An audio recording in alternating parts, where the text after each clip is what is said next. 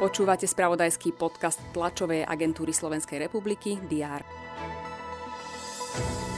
Zo slovenského trhu museli v Lani stiahnuť 28 liekov pre aktivity krajanských komunít. Úrad pre Slovákov žijúcich v zahraničí poskytol v minulom roku dotácie za viac ako 4,5 milióna eur.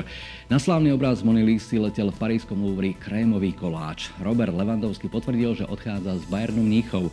To boli niektoré správy TSR zo včera. V diári avizujeme tie, ktoré vyjdú dnes v posledný majový deň tohto roka.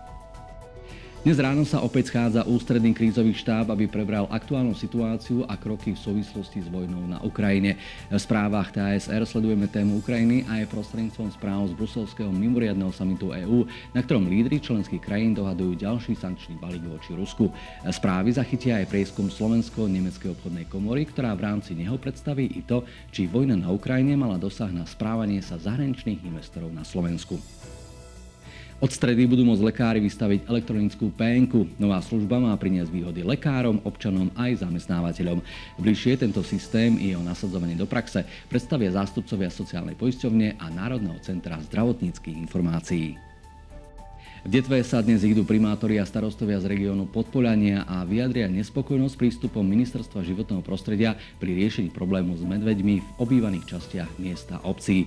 Ministerstvo neustále prizvukuje, že je potrebné znížiť množstvo potravy dostupnej pre medvede a zabezpečiť odpadové kontajnery, aby medvede stratili záujem prísť až do obývaných oblastí. Spomienku na slovenského diplomata svetového formátu Eduarda Kukana prinesie kniha pod názvom Diplomat Moja cesta. Slávnostne ju uvedú minister zahraničných vecí Ivan Korčok a doteraz najlepší slovenský tenista Miloš Mečíš.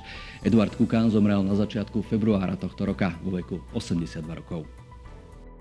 V športe sledujeme s veľkým očakávaním štvrťfinálové súboje tenisového turnaja na Roland Garros. Ťahákom je nepochybne večerný duel Djokovic-Nadal.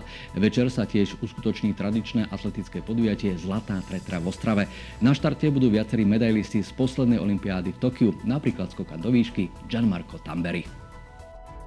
Posledný májový deň by mal byť celkom príjemný, tak si ho užite a ak chcete vedieť, čo sa deje, sú tu správy TSR na portáloch Teraz.sk a TASR TV.